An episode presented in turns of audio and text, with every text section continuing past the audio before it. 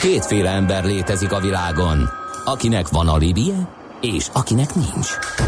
Az elsőnek ajánlott minket hallgatni, a másodiknak kötelező. Te melyik vagy? Millás reggeli, a 90.9 Jazzy Rádió gazdasági mapetsója. Ez nem animi, ez tény. Jó reggelt, kedves hallgatóság, ez a Villás reggeli itt a 90.9 Jazzin. Csütörtök van 8 óra múlt 10-11 inkább perccel. Stúdióban Ács Gábor. És Gede Balázs. 0630 20 10 909 az SMS és WhatsApp számunk. Ide lehet nekünk írni, üzenni, és előbb-utóbb ezt még látni is fogjuk. Um, Nézem a WhatsApp üzeneteket, hú, kaptunk valami fotót, azt mondja, mindjárt megnézzük. Dezsőfi Jókai sarokpot, na, az szép lehet ott a belvárosban. Uh, nyilván jókor a fennakadást, hó, van egy eleje is, sőt, több eleje. Jó reggelt, uraim, ma reggel nehéz kijutni zuglóból, mindenki tötymörög, pedig az utak feketék. Uh, aztán az állatkerti körút már jó, mindjárt kiderül, hogy ma is lesz a kukás autó a Szondiban, nem volt, és utána írta ugyanez a hallgató, hogy Dezsőfi Jókai sarok, koc, úgyhogy ott uh, Hát nyilván a mellékutcákban valahogy el lehet kerülni talán. Hogy Na pontosan hol nem viszik el a szemetet? Mondjuk mert holnap megint lesz kukás autó. Ö, igen, bár ugye éppességgel két járat összeérhet, és akkor tűn, tűnhet úgy, hogy, más, más, egymás után igen, mm. két nap is jött a kukás, azt mondja, hogy lendületesen haladunk befelé a Budaörsi úton, hasítunk tovább befelé az Alkotás úton is. Előttem egy Csetnet CH40. Hú, ez valami kicsi kis autócska, elég érdekes, ilyen egyszemélyes lehet, ilyen egész, egész, egész aprócska küldött egy fotót a hallgató a Whatsappunkra. Na, azt mondja, hogy várj, csak itt van egy körúti információ, Nagykörút Margit híd Oktogon 9 perc zsír. Akkor, te, akkor viszont nem tudom, akkor tényleg tök jól járható. Igen, igen, akkor, akkor ezért, nem, ezért nem hatott a uh-huh, pirula. Igen, igen. De akkor legalább kijelenthetjük, hogy... ülő autósoknak, de akkor ezek szerint tényleg Viszont Főleg a tegnapival összevetve, amikor így is van. kisebb káosz volt. Na, tervezünk pénzügyeket. Uh, jó, hát akkor látom szóban tervezünk, mert rácsodálkozott Ács kollega, hogy uh, mire kérem én fel. Itt van velünk dr. Magyar Csaba, a Krisztál Vörvány ZRT vezérigazgatója. Szia, jó reggelt! Jó reggelt, sziasztok! Na, hát arról lesz szó, hogy a Google az most már szinte naponta szerepel a a sajtóban méghozzá különböző mm, büntetési tételekkel, ugye most legutóbb az EU is megvágta, de korábban meg arról volt szó, hogy átutalt egy méretes összeget, 20 milliárd eurót egy holland cégéből egy bermudaiba. És akkor itt lehet hozzáfogni. olvastam ezt a felkészítő anyagot, amit küldtél, Hát ehhez nagy erő kell, hogy, hogy, hogy az ember ezt jól átlássa. Azon gondolkodtam, amikor ezt tanulmányoztam, hogy leülök és rajzolok egész egyszerűen, hogy ez a szövevény, ez, ez, ez, ez hogyan alakul és hogy, mint hogy ezt próbáljuk meg valahogy feltérképezni, hogy meg fog jelenni benne ez a dupla ír holland szendvics, amiről korábban beszélgettünk, de akkor most próbáljuk meg ezt tételesen e, e, feldolgozni, vagyis kezdve azzal, hogy mi történik Hollandiában. Ez azért is érdekes az ügy ugyanis 2017-ben ö, történt ez a kifizetés, és ö, már akkor mi is foglalkoztunk, Igen. többek között itt a rádióban is, meg hát nemzetközi fórumokon is mindenki ezzel foglalkozott, hogy milyen adótervezési struktúrákkal foglalkozik a Google, de ez nem tántorította vissza őket, hogy 2017-ben egy zombosabb összeget utaljanak ki, egy ír cégnek, amelynek tulajdonképpen a Bermudákon van az üzletvezetési helye, és emiatt ott is kell adózni egész pontosan 0%-kal, de majd erre még visszatérünk, hogy ez hogyan működik a gyakorlatban. És ugye Hollandiában bukott ki az ügy, ugye ez a holland Google utalt 20 milliárd eurót, feltétlenül a jogdíj formájában történt ez a kifizetés, és 2016-ban ez 4 milliárddal kevesebb volt, tehát 17-ben még ugrottak egyet ehhez képest, illetve még nagyon érdekes volt, hogy párhuzamosan ezzel került a napvilágra, hogy Japánban is most támadják a Google-t még hozzá 3,5 milliárd ilyent hiányolnak tőlük, ugyanis ami Európában a Google-nek ez a holland ír megoldása, hasonló struktúrát alkalmaznak Dél-Kelet-Ázsiában, ahol Szingapurt használják erre a struktúrára, uh. és Japánban azt mondták, hogy tulajdonképpen ami Szingapurba befolyt bevétel, az Japánba kellett volna, hogy beérkezzen, és ezután kellett volna adót fizetni, úgyhogy most párhuzamosan ez a két ügy megy egymás mellett. Ugye a Google is megszólalt az ügyben, ők azt mondták, hogy ha a globális adóterhelését nézik az egész cégcsoportnak, akkor ez 26% környékén mozog, úgyhogy nincs itt semmi látnivaló, tessék tovább menni. Tehát egyelőre ezt nem sikerült elengedni. Kormányzati szinten is ugye sok, kommunik- sok negatív kommunikáció érkezett, illetve ö, ugye újságírók is nagyon sokat foglalkoznak most a témával. Hát azért, azért tudnak így beleállni, és azért tudják folytatni ezt a tevékenységet, mert itt ilyen jogértelmezési viták vannak. Tehát azt mondjuk, hogy mi ezt úgy értékeljük, hogy ezt mi csinálhatjuk, a globális adóterhelésünk az ekkora, tehát mi egy rendes adófizető vagyunk, a másik oldal pedig szintén köti az ebet a karóhoz, és ő meg azt mondja, hogy nem, mert ez itt keletkezett, ott keletkezett, ezért ide kell fizetni, vagy amoda. A legtöbb országban rendelkeznek úgynevezett feltételes adó megállapítása, angol rulingnak szokták nevezni, amikor az adott ország adóhatósága vagy pénzügyminisztériuma ki is ad erről egy határozatot, hogy ez a konstrukció megfelel az ottani jogszabályoknak. És ugye ők erre kiemelt figyelmet fordítanak, hogy megfeleljenek az adott országnak a jogszabályainak.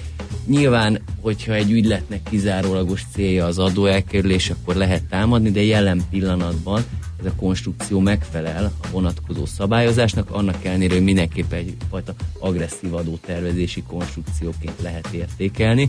Illetve az is nagyon fontos, hogy annyit támadták őket ezzel, hogy a nemzetközi nyomás hatására várhatóan csak 2020-ig alkalmazhatják ezt a dupla ír holland szem is nevezeti konstrukciót. Aha.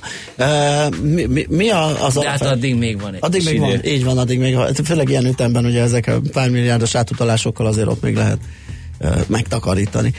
Mi az alapvető trükk, mert hogyha így tanulmányozzuk, vagy hallgatjuk, olvassuk ezeket a dolgokat, ez a, ez a jogdíj dolog, ez mindig fölmerül. Az úgy látszik, ez egy ilyen jó kezelhető eszköz, vagy címszó, az ilyen maradjunk az adótervezésnél, amíg Hát igen, ugye ezeknek az értékét is nehéz felbecsülni, meg hogy hogyan mozog két vállalkozás között az a szellemi termék, az is elég nehéz, nehezen feltérképezhető utólag. Ezt azért hívják ezt a konstrukciót dupla ír holland szemvisnek, mert itt kettő darab írtársaság szerepel a megoldásban, és az egyik ír társaság, az kifejezetten azért jött létre, hogy az Amerikából származó jogdíjakat optimalizálják, tehát az ottani Google cégektől vagy egyéb leányvállalatoktól származó jogdíjak ebbe az írtársaságba érkeznek, és itt van egy érdekesség, hogy ennek az írtársaságnak az ügyvezetője az egy bermudai cég. Uh-huh. És van az a nemzetközi adózási alapelv, hogyha neked a menedzsmented, a központi ügyvezetésed egy másik országban van, adott esetben a Bermudákon, akkor te ott minősülsz adózónak.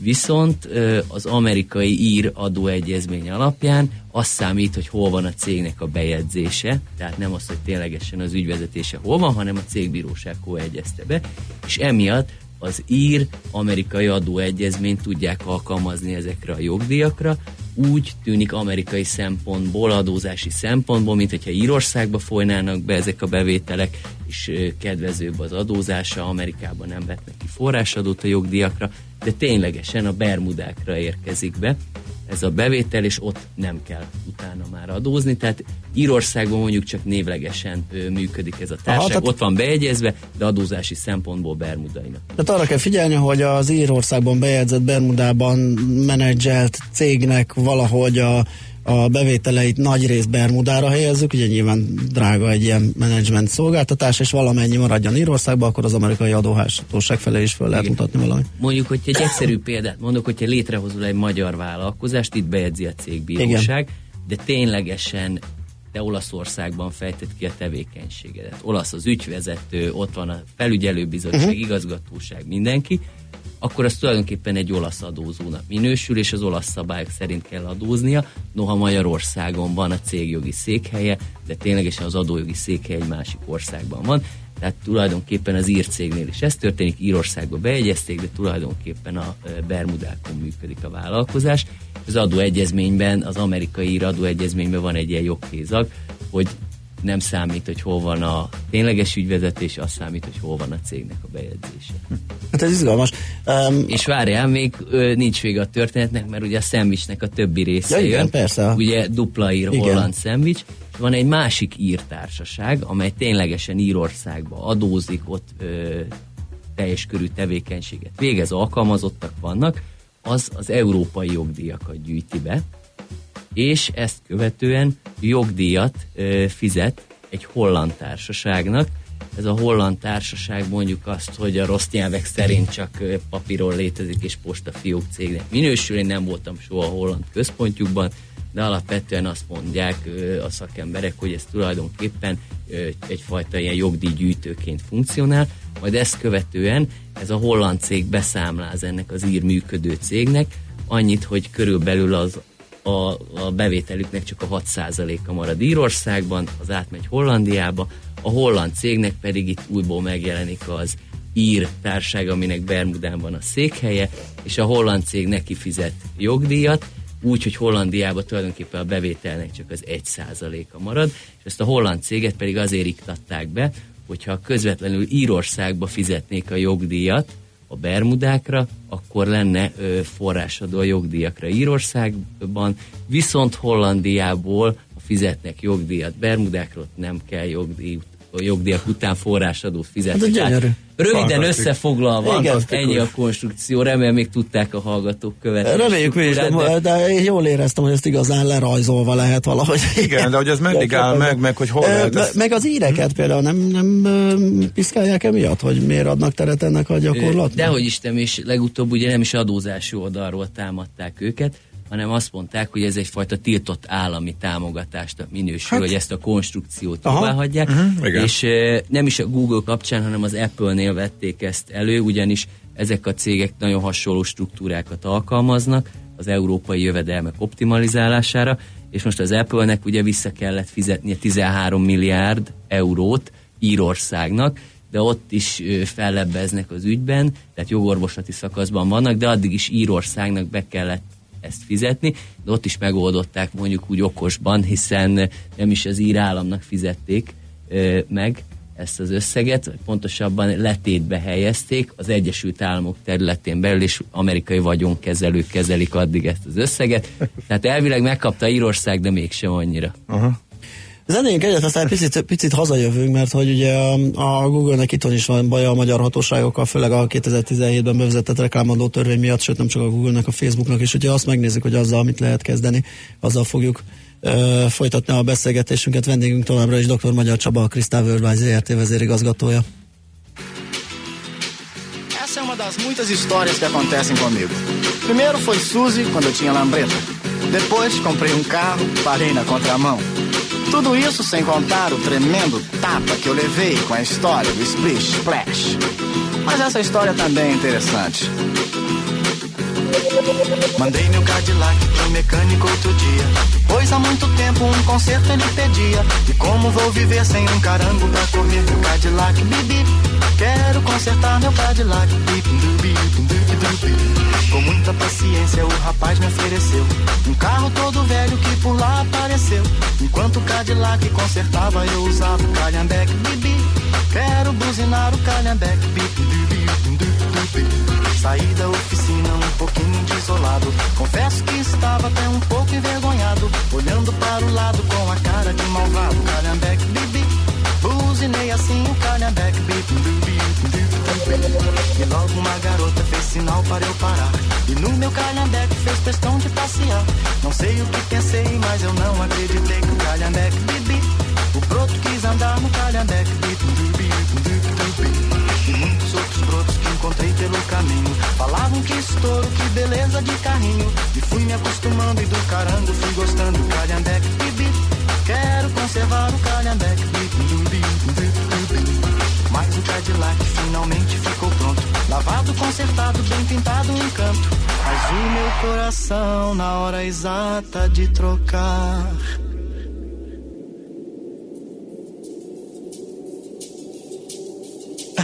o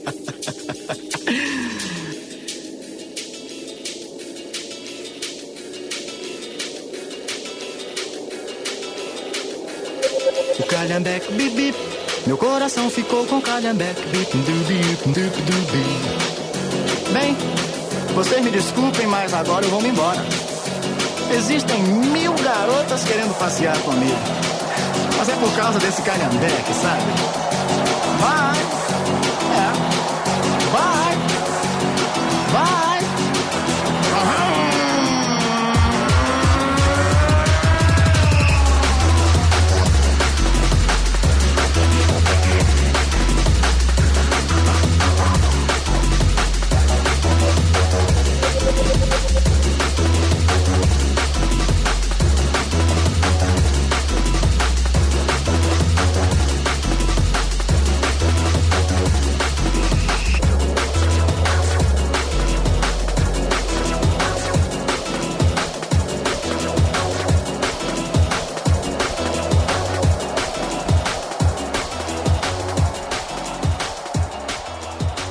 Figyelem! A nemzetközi helyzet egyre fokozódik. Ne közlekedj üzleti szemellenzővel a nagyvilágban. Aki napra kész és szemfüles, az megtalálhatja a lehetőségeket nemzetközi környezetben is. Cégstruktúrák, adótervezés, adóegyezmények és vagyonvédelem. Ebben segít a Nemzetközi Vagyontervezésről kristálytisztán. A Millás reggeli pénzügyi panoráma rovata. Na, haladunk tovább, a vendégünk továbbra is dr. Magyar Csaba, a Crystal Worldwide ZRT vezérigazgatója, és hát itt a dupla ír holland szendvicsről, és hát azokról a trükkökről beszélgetünk, amelyeket nagy tech cégek alkalmaznak. És ugye abban maradtunk, mondhatjuk abban, hogy egy picit most hazautazunk a Bermudákról, Írországról, Hollandiából, és megnézzük, hogy mi a helyzet itthon, ugyanis 2017-től a reklámadóról szóló törvény írja elő a külföldi reklám közétevőknek, hogy be kell jelentkezniük Magyarországon az adóhatóságnál, és és ugye az itteni tevékenység után 5% adót kell fizetniük, hogyha röviden összefoglalható, hogy így, így van ez nagyjából? Reklámadó, reklám tevékenységből származó bevételük után. Aha, ez mennyire működik? Hát ugye... Mármint Google, nem, Facebook esetében. Hát ugye nem működött Aha. a dolog, hiszen nekik be kellett volna jelentkezni. Ja, hogy meg odáig se jutottak el ez volt a fő probléma, hogy nem jelentkeztek be, viszont onnantól fogva, hogyha nem jelentkeznek be Magyarországon, hogy teljesítsék az adófizetési kötelezettségüket, akkor innentől fogva már bírságolhatóak, és elég combos bírságot állapított meg a jogszabály, és hát emiatt most perre is mentek nem régiben, ami arról szólt, hogy a két cég, a Facebook és a Google nehezményezte, hogy nekik itt be kellene jelentkezni Magyarországon, és emiatt bírságolja őket az adóhivatal. Az érvelésük az volt, hogy ugye Írország és Magyarország kötött, között kötött adóegyezmény alapján az egyenlő elbánásra hivatkozással nem várható el egy írtársaságtól, hogy bejelentkezzen Magyarországon is emiatt bírságolják. Emiatt a Magyar Bíróság felfüggesztette az eljárást, és az Alkotmánybíróságot megkérdezték, hogy ez a magyar rendelkezés nemzetközi szerződésbe ütközik-e. Az Alkotmánybíróság azt mondta, hogy nem, hiszen az összes külföldi cégre egyaránt vonatkozik ez a szabályozás, és nem lehet egy kalap alá vonni azzal, hogy mondjuk a magyar cégnek nem kell bejelentkezni emiatt csak a külföldieknek, tehát az volt az érve és lényege, hogy az összes külföldire vonatkozik. De nem hallottunk azóta semmit, hogy mi lett a magyar bírósági eljárás végészetesen felfüggesztették, amíg megkérdezték az alkotmánybíróságot, az alkotmánybíróság ezt elmondta, ez a döntése elérhető, viszont hogy mi lett az ügy kimenetele, azt nem tudjuk, valószínűleg ennek megfelelően fog dönteni a magyar bíróság, de hát ugye ez még az első lépés volt, hiszen ugye ez csak a bejelentkezésre vonatkozott, az lesz még egy nagy meccs, amikor eljutnak oda, hogy akkor hol kell adóznia, hiszen hogyha az Írországnak nem csak a bírságot kéne itt megfizetnie, hanem itt adóznia, akkor megint lehet, hogy előveszik az ír-magyar adóegyezményt, hogy két helyen egyszerre nem biztos, hogy kellene adózni a vállalkozást. Jó, hát akkor az megint a tech cégeknek jó, ugye, mert ez a húzavonna nyilván az idő az, az nekik dolgozik, mert amíg ezt a jogértelmezési vitát nem lehet tisztázni, addig ez nyilván minden megy tovább. Tehát hát ő a... nem jelentkezik be, itt nem fizet adót, Hát a fő probléma abból adódik, hogy ezeket a tech cégeket úgy próbálják adóztatni, hogy 20. századi adórendszereket és adóegyezményeket használnak. Sokszor a koncepció a 19. századból származik, és emiatt próbálkoznak azzal, hogy bevezessék a meghatározó digitális jelenlétnek a fogalmát, illetőleg a digitális vagy virtuális telephelyet, ami arról szólna, hogyha egy digitális vállalkozásnak vagy egy tech cégnek egy másik országban jelentős számú felhasználója van, vagy jelentős mértékű bevétele származik abból az országból, akkor keletkezik egy úgynevezett virtuális telephelye, a virtuális telephelynek pedig már az ottani szabályok szerint kellene adóznia. De hát ehhez meg kéne változtatni sok országban az adórendszert, meg az adóegyezményeket is módosítani kellene. Ugye ahhoz mind a két félnek akarnia kell, hogy megvalósuljon egy adóegyezménynek a módosítása, tehát azért nem egy egyszerű történet. Tehát ezt ki lehet jelenteni, ez nem feltétlenül illegális, amit csinálnak, hanem egész egyszerűen kihasználják azt, hogy az adójogszabályok, az adórendszerek nem tudják követni egész egyszerűen ezeket a, a struktúrákat. Ugye te is, mm, amit említettél, ez a virtuális telephely, tehát egy teljesen új fogalom, egy új valami, amit már mm, azért már jó pár éve tart ez a digitális transformáció. A régi digi- telephely szabályok azok nagyon leegyszerűsítve arra vonatkoztak, hogyha a másik országban van egy gyárad, vagy nagyon sok alkalmazottad van, ott tárgyi eszközeid, akkor abban az országban keletkezett egy telephelyed, és akkor azután adóznod kell.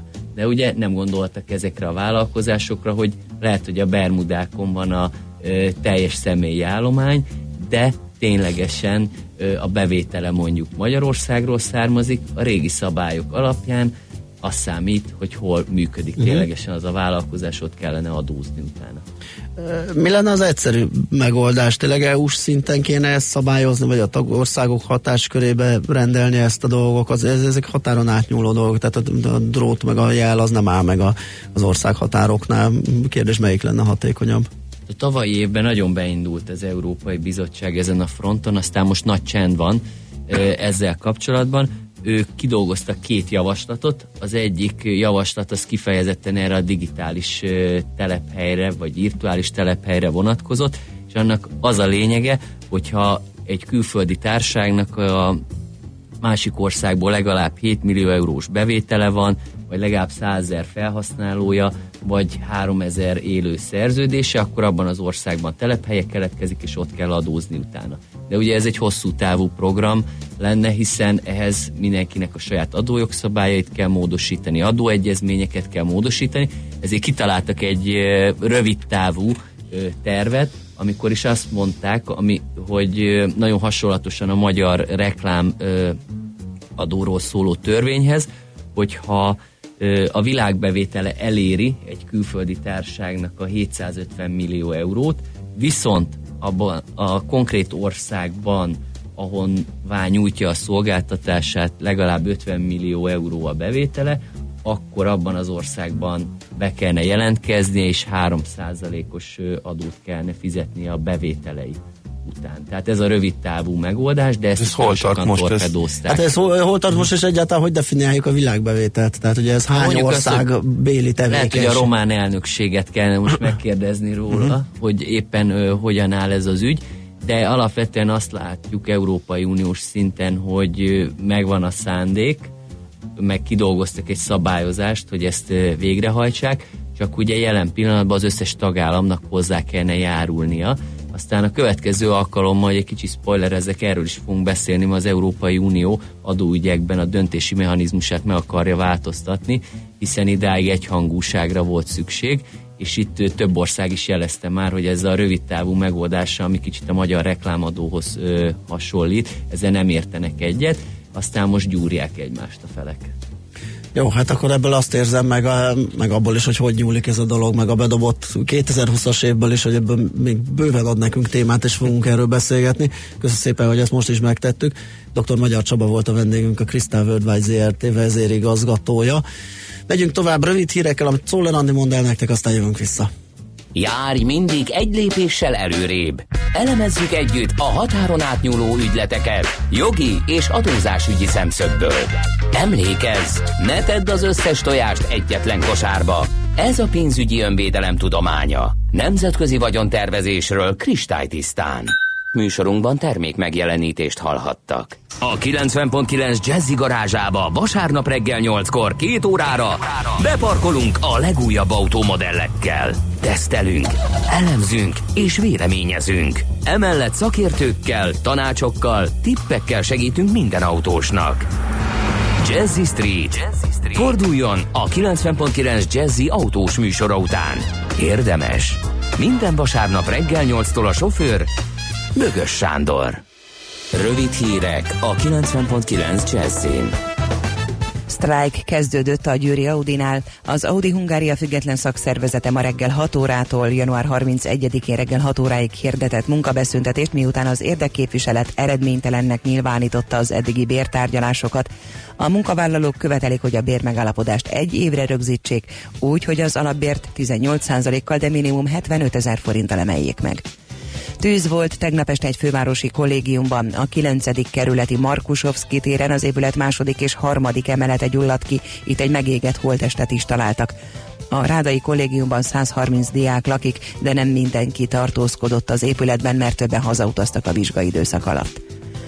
A múlt év első kilenc hónapjában a hazai mobilszolgáltatók több mint 18 milliárd forintnyi hitelt nyújtottak ügyfeleiknek, akik a pénz csak nem 80%-át közvetített szolgáltatásokra, parkolásra, autópálya, matrica vásárlásra költötték, ismerteti a világgazdaság. Mindez azt jelenti, hogy a hazai mobiltársaságok erős hitelpiaci szereplőnek számítanak, még akkor is, ha az általuk biztosított hitelkeret nagysága a 2018-as első 9 havi személyi hitelfolyósításnak mindössze 5,3%-át teszi ki.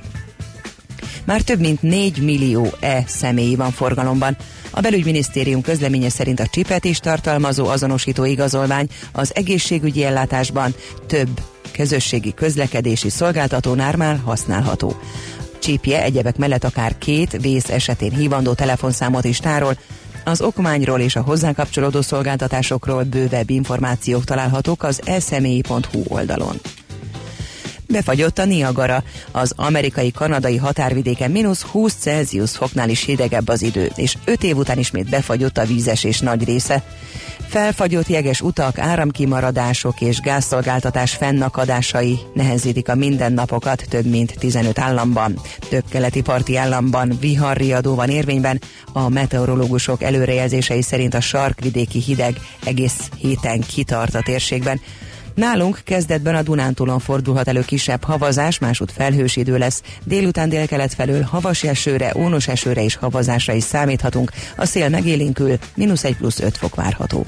A hírszerkesztőt Szoller Andrát hallották, friss hírek legközelebb fél óra múlva. Budapest legfrissebb közlekedési hírei, itt a 90.9 jazz Továbbra is lassú a haladás a fővárosi bevezető utakon.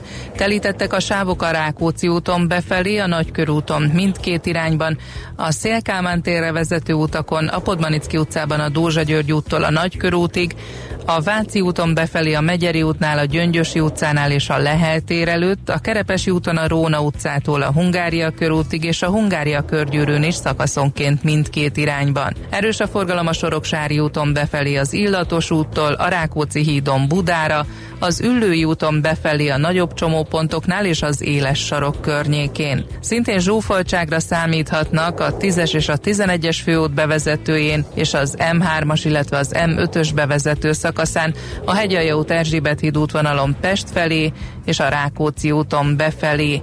Irimiás Alisz BKK Info. A hírek után már is folytatódik a millás reggeli. Itt a 90.9 jazz Következő műsorunkban termék megjelenítést hallhatnak. Most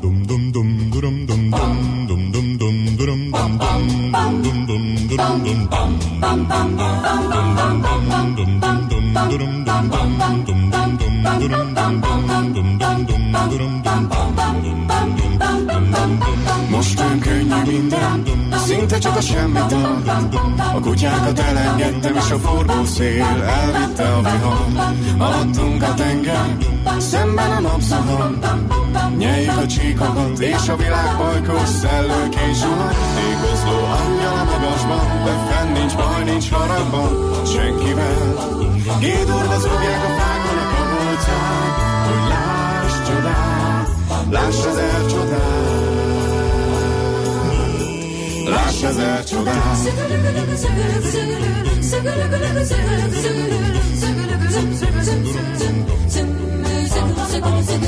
Éhes pupillákkal vállamra öldögül. Bal alá pöckölöm az élet jobb híját. Egyedül autó egy szerpentinen Meg ki tudja merre tart. Kócos kis romantika Tejfogával a szívembe van Ékozló angyal a magasban Böffen nincs baj, nincs haragban Senkivel. Hídurva zúgják a flákon a kabolcán Hogy láss csodát Láss ezer csodát. Láss ezer csodát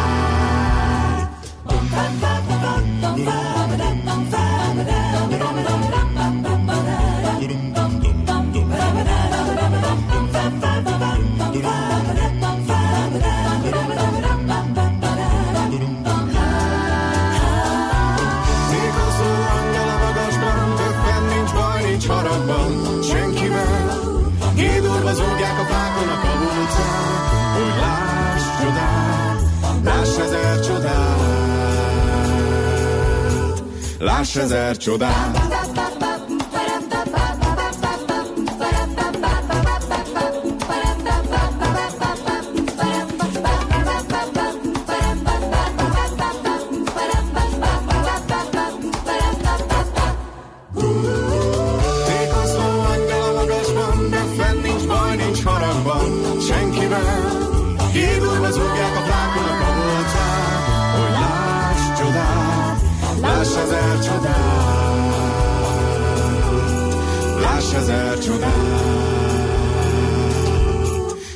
Láss ezer csodát.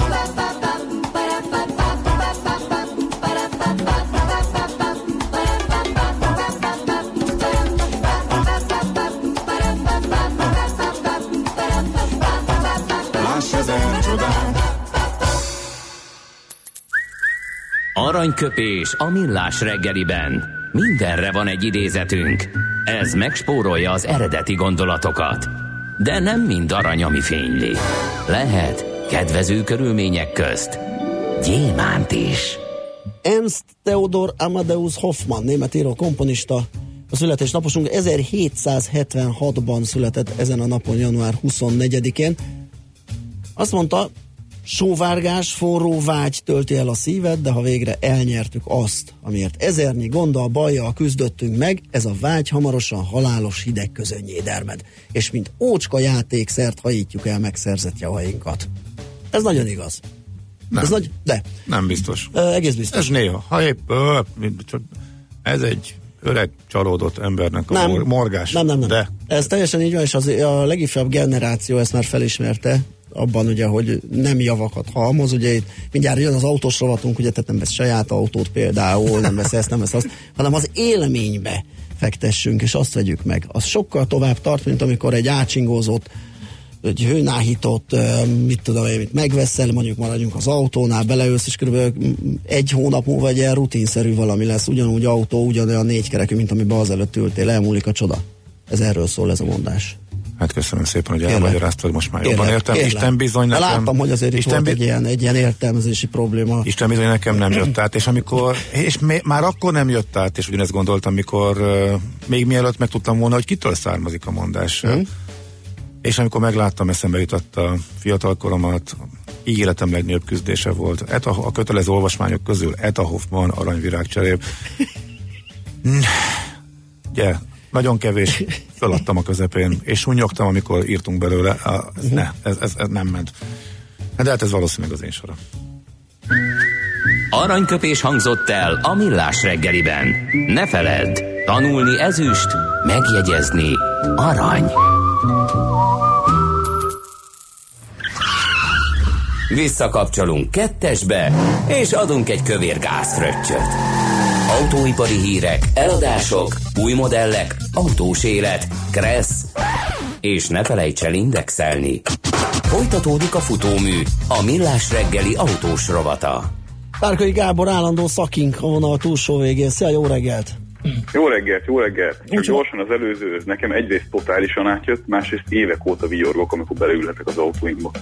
Ja, hát a jó, hát egy speciális eset Ó, volt. hát most jó, mi Na nyilván látod? Tehát mindig van egy kivétel. mindig van egy kivétel, ami erősíti a főszabályt.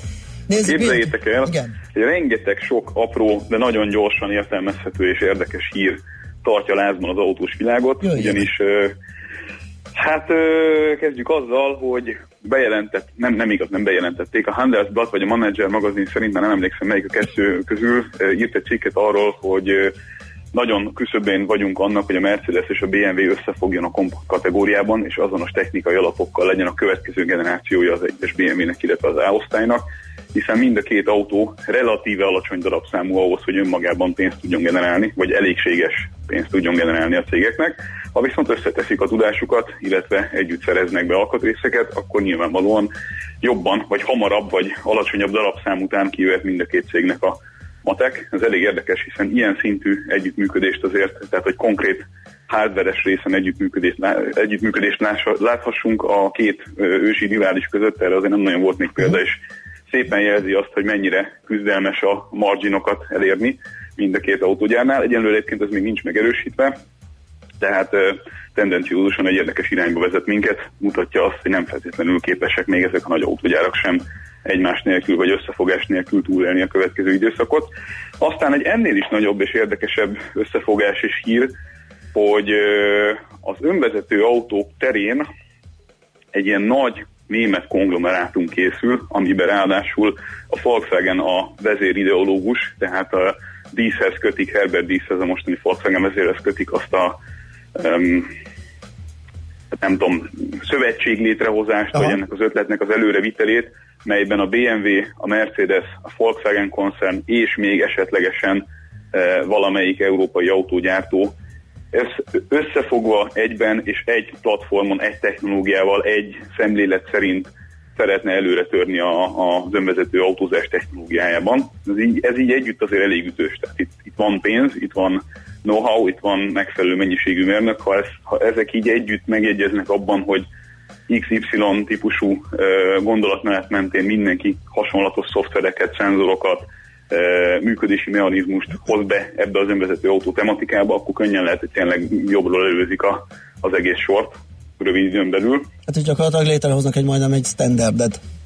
Hát igen, Ilyen pontosan. nagy És számú a- és nagy piaci részt maguk, magáévá, maguk, magáénak tudó piaci szereplő. Pontosan, hiszen uh, emlékeztek arra, hogy uh, amikor erről a témáról beszélünk, akkor mindig egy érdekes felvetés az, hogy hogy a fenébe lehet az gazdaságos, hogy a világ különböző pontjáin nagyjából 30-40 cég egyszerre ugyanarra a problémára keresi a megoldást. És, és költenek el erre csiliárdokat, de hát egymástól függetlenül. És nyilván lesz az a pont, amikor egyszer valaki hamarabb, mint a többiek, megtalálja az áttörést, uh, és akkor onnantól kezdve valószínűleg az lesz a standard. És minden egyéb milliárd, amit ebbe belefektettek mások, az maximum egy ilyen, hát, hogy mondjam, oldalvonalról kullogó valami lesz, vagy csődbe megy konkrétan. Igen, amiből Tehát, lehet hogy- csipegetni egy-két szabadalmat és beépíteni a, a, a fő Így ö, van. megoldásba. Így van, de a nagy lóvét azt nyilván nem ők fogják Világos, világos. Fogva.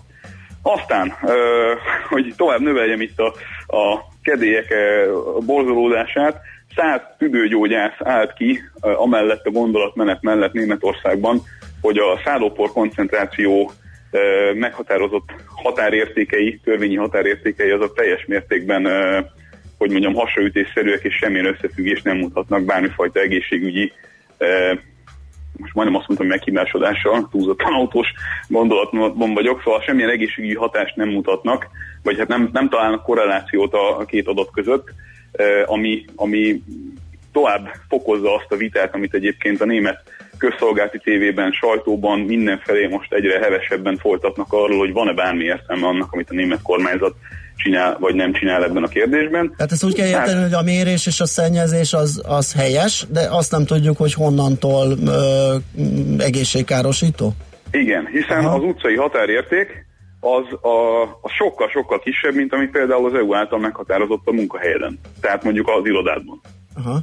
Tehát, hogy, hogy, hogy itt így tényleg elég nehéz Érdekes, értelmezni igen. ezeket a dolgokat, tehát valahogy így velünk maradt ez az adat, ezt mindenhol máshol nagyjából megoldják azzal a megoldással, hogy mit tudom én, a mérőállomást valami háznak a tetejére helyezik, és akkor az adott városban éppen nem lesz szennyező, semmi sem. Erre ilyen görög példákat szoktak hozni a német sajtóban, a németek meg ugye a szokásos németségükkel e, percre pontosan és centire pontosan betartanak mindent, így meg hát nyilván e, sokkal szennyezőbbnek tűnik minden, mint amilyen valójában, illetve hát azt se tudjuk igazából, hogy ez ténylegesen milyen hatással van e, az ember szervezetére. És hát ugye a Szent Grált is elkezdték karcolgatni Németországban, ahogy, a, ahogy egy találó mondás volt erről, ami az amerikaiaknak a fegyverviselés, ez a németeknek az autópálya. Uh-huh. Tehát eh, a sebességkorlátozásnak a, az újra előjövő tematikája az, ami szintén te, teljes, teljes, hogy mondjam, megűrülést vált ki a két táborban, hiszen az egyik tábor szerint ez egy idejét múlt hülyeség, hogy az emberek annyival mennek az autópályán, amennyivel akarnak. A másik oldalon meg azt mondja, hogy hát ennek semmifajta behatása vagy befolyása nincsen se környezetvédelmi, se egyéb szempontból semmire sem, hiszen már annyira kevés helyen lehet konkrétan padlógázzal közlekedni a német autópályán is, hogy ezt az apró élvezetet aztán igazán hagyják meg még az embernek. Hát az a baj, hogy amikor följönnek ilyen jellegű dolgok, akkor annak a vége általában mindig az, hogy nyernek azok, akik valami fajta restrikciót szeretnének elérni. Újra és újra előjön ez egyébként. Össze lemondóan politikában. mondod. Mi szerinted ez hülyeség?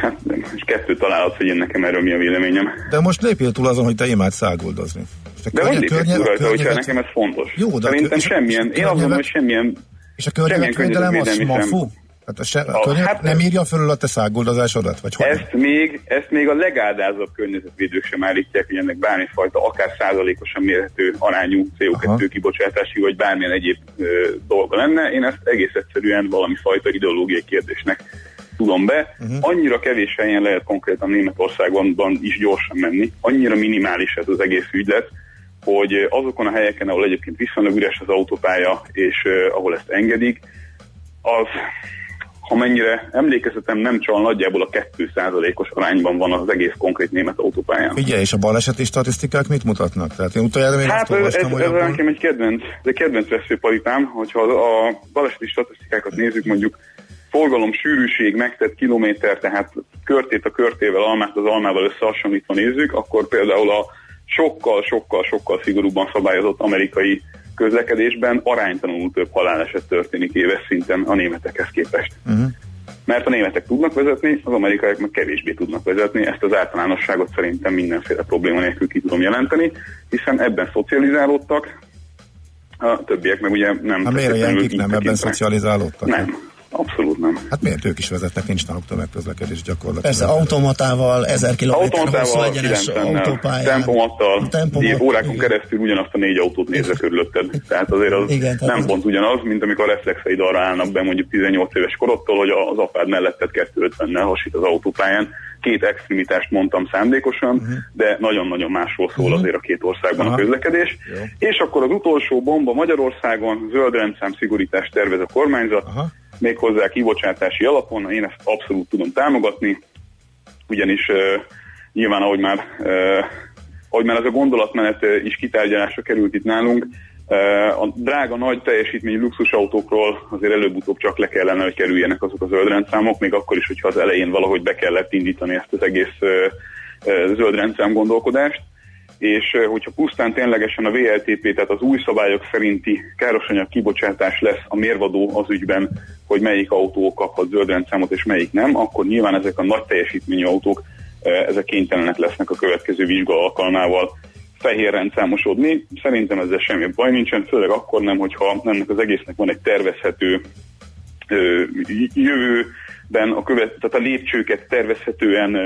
ö, mutatják be nekünk. Tehát a flottakezelők, a magánvállalkozók, akik ilyen jellegű autókat adózási vagy egyéb szempontokból vásárolnak, azok tudjanak azzal tervezni, hogy meddig lehet ezt a kedvezményt igénybe venni, meddig nem. Ne az legyen, hogy egyik napra a másikra az, aki tervezett pénzügyileg valamivel, azutána teljesen mással kénytelen szembesülni, hiszen ez egy eléggé döntést befolyásoló tényező. Oké, okay, hát köszönjük szépen ezt a hírcsakrot, Gábor. Jövő héten várunk a stúdióba személyesen. Van, mint törpölni jövő hétig. Így van, így van. Igen, köszi még egyszer, szép, szép napot. napot. Fárkonyi Gáborral, Fárkonyi, véletlenül ilyen németesen mondtam, ugye a igen. német nyelvterületen igen jártas szakértő úr nevét, tehát Várkonyi Gáborral beszélgettünk. Most lefarkolunk, de jövő héten megint indexelünk és kanyarodunk, előzünk és tolatunk a Millás reggeli autós rovatában. Futómű a világ négy keréken. Please, could you drive a little faster? Please, could you grab a bit tighter, longer? Look, you were crossing at the border. I never reason, independent, independent, a libertine starter. Look, you're so brave for your fox side can't stop the avalanche inside. Hooked up, another track we can come by.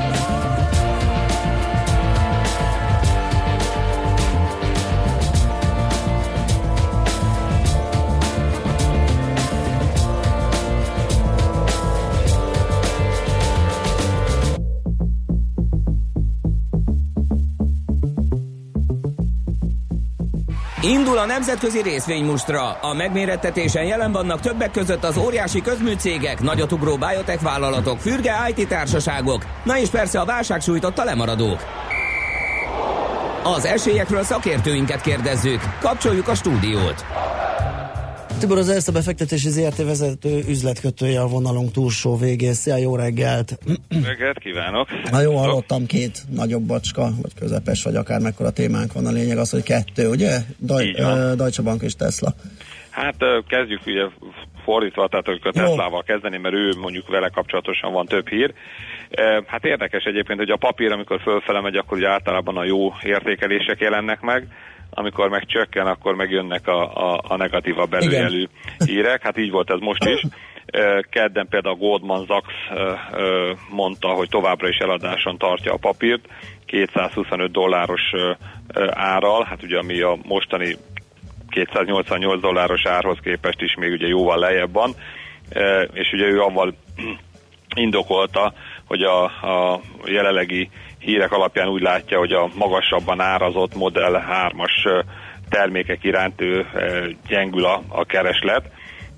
Ugye ezt egyébként David Tamberino, ő az elemzőjük a Goldman Sachsnak, aki ezt mondta, és hogy ezt megváltoztassa a, a cég, hát ehhez a, az árakhoz kellene hozzányúlni, vagy hát az árakat kéne csökkenteni, és még akkor is, hogyha a költség csökkentési program van a cégnél, még akkor is ez mindenképpen ugye negatív hat, negatívan fog hatni a marzsokra, úgyhogy szerintem a következő időszakban majd hát jönnek a, a, a, az alacsonyabb várakozások a cégre. Egyébként ez a 225 dollár, ez úgy jön össze, hogy 200 dollárt, tehát ő ilyen profitabilitás súlyozott értékelést alkalmaz, és az autóipari szegmens az érne 200 dollárt, a Tesla-nak az energia szegmense 20 dollárt, és a SolarCity szegmense 5 dollárt. Aztán erre nem kellett sokat várni. De ez két hete nem merte bemondani 370 dollár. Igen, tehát erre mondtam azt, igen, igen. igen az elején. Hogy, hogy, hát ugye attól függ, hogy honnan fúj a az szél. ott volt a fiókban, és most előkapta, hogy van egy kis gáz itt a munkaerő leépítés kapcsán. Kapcsán. Aztán hát ugye ilyenkor ugye az egyik után jön a másik uh-huh. pofon, tehát ne csak jobbos, hanem balos legyen, utána jött a, az, az RBC Capital, aki tegnap mondta, tehát ő csökkentette is a célárat, mondjuk 290-ről 245 dollárra, és hát mondjuk legalább nem eladásra, nem csak alul teljesítőre javasol, javasolta. Ugye ő meg azt mondja, hogy a, hogy a a, az elmúlt időszaknak ezek a negatív hírei, amik voltak a cégről, ezeket bár ugye, sőt az elmúlt évre is kiterjesztette ezt, ugye ezeket bár ugye átvészelte, de hát ez, ezek az ingadozások ezek semmiképp nem a, a bizalom erősítését szolgálták a befektetőknél, meg különösen nem a, a médián belül, és ö, hát szerinte ugye ezért a, a jelenlegi árszint az, az, az túl magas. Ö, egyébként ezzel a ö, leépítéssel, vagy ezzel a leminősítéssel most már több a, a Wall Street-i ajánlások között az eladás, mint ugye a, a vétel vagy a tartás. Hát egész pontosan ugye 9 eladási javaslat van, 8 vétel és, és 7 tartás, és akkor ugye mit, mivel indokolgatja a dolgot. Hát szerintem is ugye a Model 3, a, sőt, hát szerintem a Model 3 alapbázis iránt is gyengébbek a kereslet, mint amit a cég be korábban gondolt, és hát a, a drágább modelleknek az eladása az meg egyenesen ugye csalódást keltő, ezt ugye, ugye állítólag a cég belső levelezésében is közölte a dolgozókkal. Ez egyébként ugye azért furcsa, vagy hát ugye az eddigekkel ellentétben, hogy úgy tűnik, hogy a, a, a potenciális megrendelők egy része át pályázik ugye más típusokra, például a Porsche-re vagy az. Audi-ra, és ugye ezt most jelentették, hogy a Porsche, meg például a Taycanját ugye 20 ezerről 40 Komoly versenytárs, igen. Meg kell növelni, és a Klaus Selmer, ugye ő a Porsche USA-nak a CEO-ja, ugye azt nyilatkozta, hogy mi korábban, ha, ha jöttek hozzájuk vásárlók, ugye más márkáktól, mint az, akkor az az Audi, BMW vagy a Mercedes volt, most a, most a Teslától érkeznek, és hát ugye itt az elemző visszautal arra, hogyha hát ezt, ezt, a, ezt az elszívást valahol meg akarják állítani, akkor ez, ez ugye mindenképp egy árnyomást jelent a, a Teslára is. Hát a, illetőleg hát ugye lesz majd a gyors jelentése most 30-án, amiben szintén ilyen belső levelezésen állítólag ugye azt írta Musk, hogy hát ez gyengébb lesz a, a harmadik negyed évhez képest, amire ugye a piac korábban ugye nem erre számított tehát itt majd azért valami információkat fogunk kapni. Minden esetre az, hogy a profitabilitásra szükségük van, vagy a, a, a cashre egyébként lesz egy lejáró 920 milliárd millió dolláros kötvényük is, amit még 2013-ban bocsátottak ki. Egyébként ez egy átváltható kötvény, és épp, épp ezért ugye elég alacsony kamatozással. Korábban ugye állítólag azt tervezte a Tesla, hogy ezt fél, félig pénzben, félig részvényben fizetné ki, de hát ugye ez az átlátható kötvény az 360-nál lett volna, tehát nyilván ez az opció, hogyha ilyen ár marad, akkor ugye ez kiesett és hát ez is egy, egy nyomás a, a cégre, hogy akkor ugye a új hitelből kell ezt finanszírozni, ami viszont ugye sokkal magasabb kamatozású, mint a 2013-ban felvett hitelezés. És egy ilyen kis, ilyen kis, kis ö, ö, finomságok, amit például pont ma találtam a, egy német sajtóba, hogy a, mi korábban ugye Tesla azt ígérte, hogy az új vásárlóknak fél évig a, a Supercharger-en keresztül ingyen lehet tankolni, zárójelbe tankolni. Most bejelentett a, a, a Tesla, február 1-től jelentősen emeli a, a, a, az árakat, tehát az az ingyenességet megszűnt, mm. illetve az árakat is emeli.